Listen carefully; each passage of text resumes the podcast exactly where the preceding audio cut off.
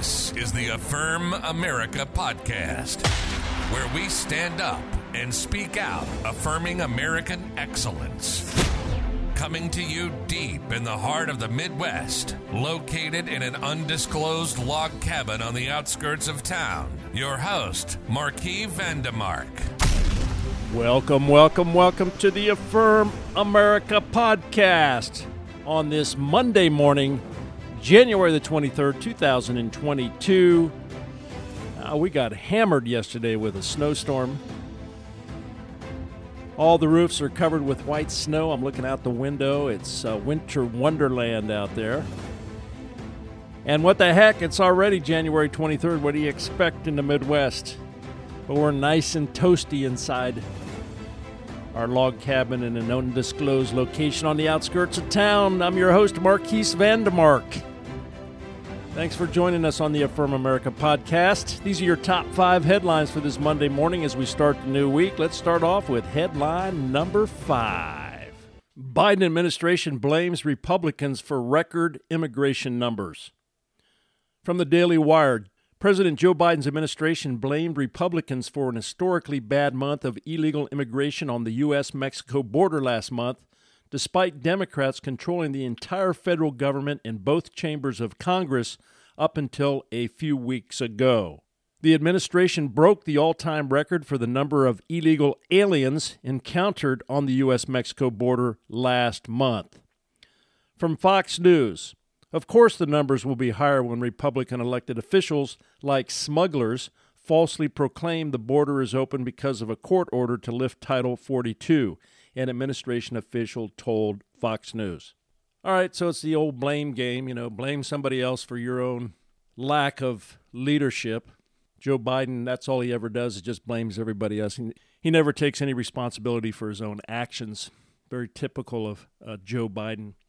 I don't do any harm, it's somebody else. Same thing with his classified document issue going on right now. But the Republicans also got to stand up and not sit around and not talk about the southern border.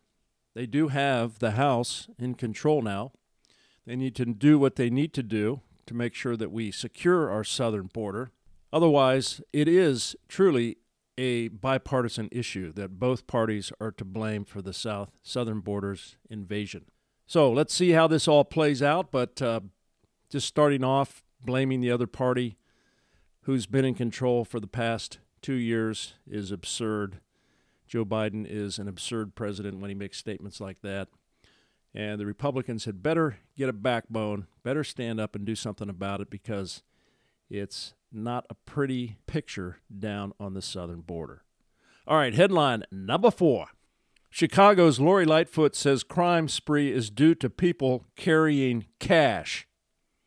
From Town Hall, Chicago's crime rate has skyrocketed under Democrat Mayor Lori Lightfoot's wing, making the city one of the most dangerous places in the U.S. However, rather than rethinking her soft on crime policies, Lightfoot blames the crisis on everything else.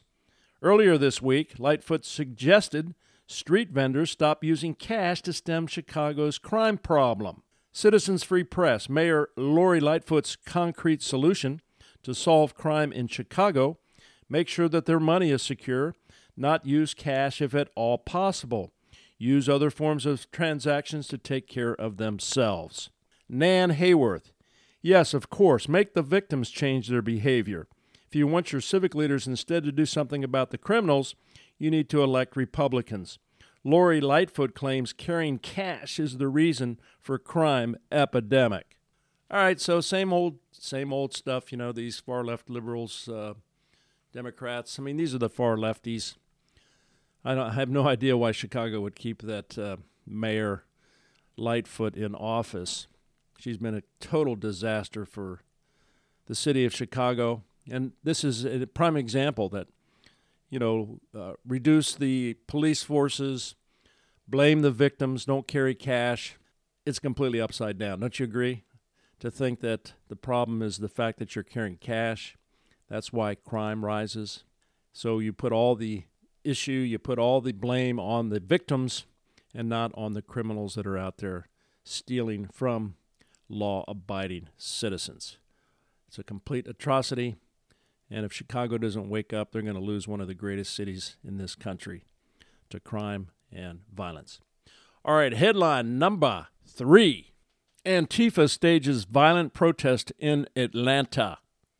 Washington Examiner police arrested six protesters who turned violent in downtown Atlanta late Saturday night, setting a police car on fire and smashing windows of local businesses. Independent journalist Andy Ngo identified one of the arrested suspects as Francis Carroll, an Antifa activist who was out on bail for domestic terrorism and allegedly the son of a multimillionaire Maine family. Ian Miles Cheong, Antifa messed around with cops in Atlanta. Antifa found out. New York Post. The mayhem comes after Manuel Esteban Paez Terán was shot and killed by Georgia State police troopers who were trying to clear protesters camping near the site of the Atlanta Public Safety Training Center, dubbed Cop City. Pez had allegedly shot and wounded an officer, officials said. Libs of TikTok. CNN's guest suggests we shouldn't use the word violent to describe the Antifa riots in Atlanta tonight. Antifa is currently destroying buildings and setting police cars on fire. Yeah, again, the left is uh, very good at setting the narrative, always accusing, making excuses for the victims. And the victims happen to be Antifa in this situation. So it's the reverse. They're the ones that are creating all the problems out there. They're the ones that are burning down buildings, setting cop cars on fire, smashing windows. It's because of the cops that uh, we can justify Antifa doing what they do. So therefore, the, the Antifa are the victims in this circumstance but it's the complete opposite. Antifa is the instigators. They're the ones that are creating the problems, and therefore they shouldn't be labeled violent, but yet they are very violent. They should all be arrested. They should all be put in jail. Uh, at a minimum, be responsible for all the damages that they've brought against the local businesses, like they did in Minnesota and Minneapolis areas, Philadelphia, all across the country where Antifa has come around and smashed buildings and put billions of dollars on the backs of small business owners in losses.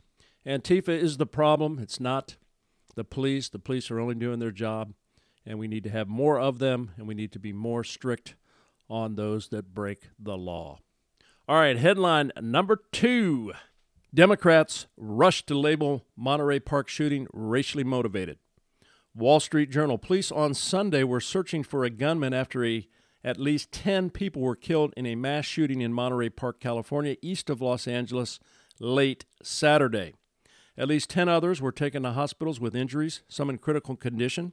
The shooting occurred around 10:22 p.m. at a ballroom dance facility. Monterey Park is a city of about 61,000 people with a large Asian American population, and the evening's Lunar New Year festivities were scheduled to end at 9 p.m.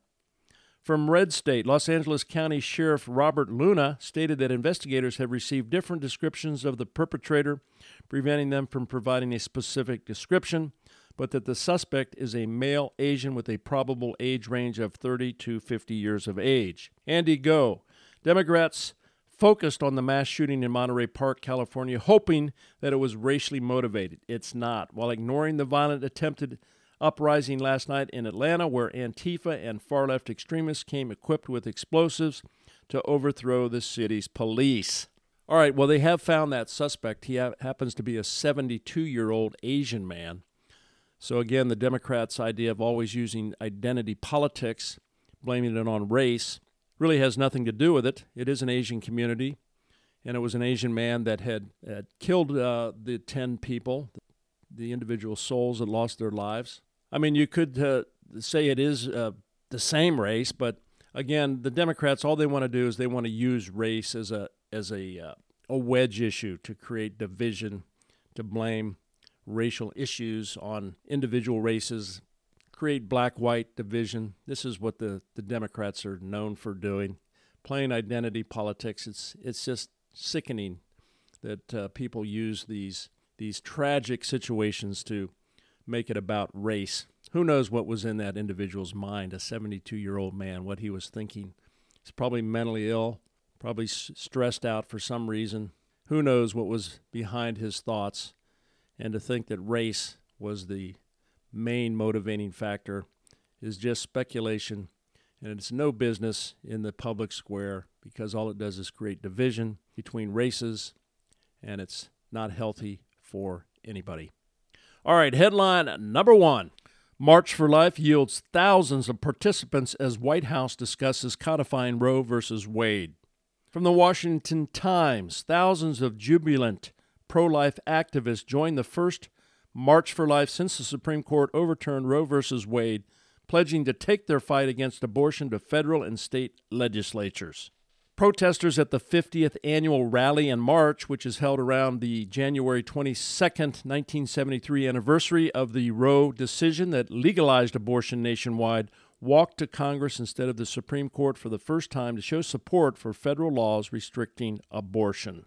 March for Life. Check out the time lapse of the first March for Life in a hashtag post Roe America. Town Hall, just as then White House Press Secretary Jen Psaki did for last year's March for Life, her successor, Karine Jean Pierre, promoted President Joe Biden's legislative priority of making sure that it's it become law, referring to Roe versus Wade. The narrative has been to claim that this would merely codify Roe, though the legislation in question, the Women's Health Protection Act, WHPA, would radically expand Roe. Under the WHPA, abortion would be legal until the moment of birth in all 50 states without any restrictions. Well, that's not going to happen. Promise you that. There's no way you're going to allow for codifying Roe and allowing for abortion in all 50 states all the way up to birth. That's satanic. That's evil. And if that passes, you're going to see a big uprising against whoever puts that into to law. That's just an absurdity that will have nothing to do in this country if I have anything to do about it. I think everybody on this podcast listening today would, I think, would agree with me that that's just outside the bounds of any type of common sense. If you have any moral values, any Christian beliefs, God centered beliefs, regardless of what your religion teaches, I think most of us would agree that life has some value as God's children, as the Creator's children. And for a government to have such a law in place that allows for individuals to take the life of another human being is not something that we stand for. And we will not stand for it in this greatest nation on God's green earth, the United States of America. All right, thanks for joining us on the Affirm America podcast starting out this new week. I'm your host, Marquise Vandemark. Have a great rest of your day. We'll see you tomorrow, and God bless all of you and throughout this week. This is the Affirm America podcast with your host, Marquis Vandemark. And let's never forget America is great, and we affirm it.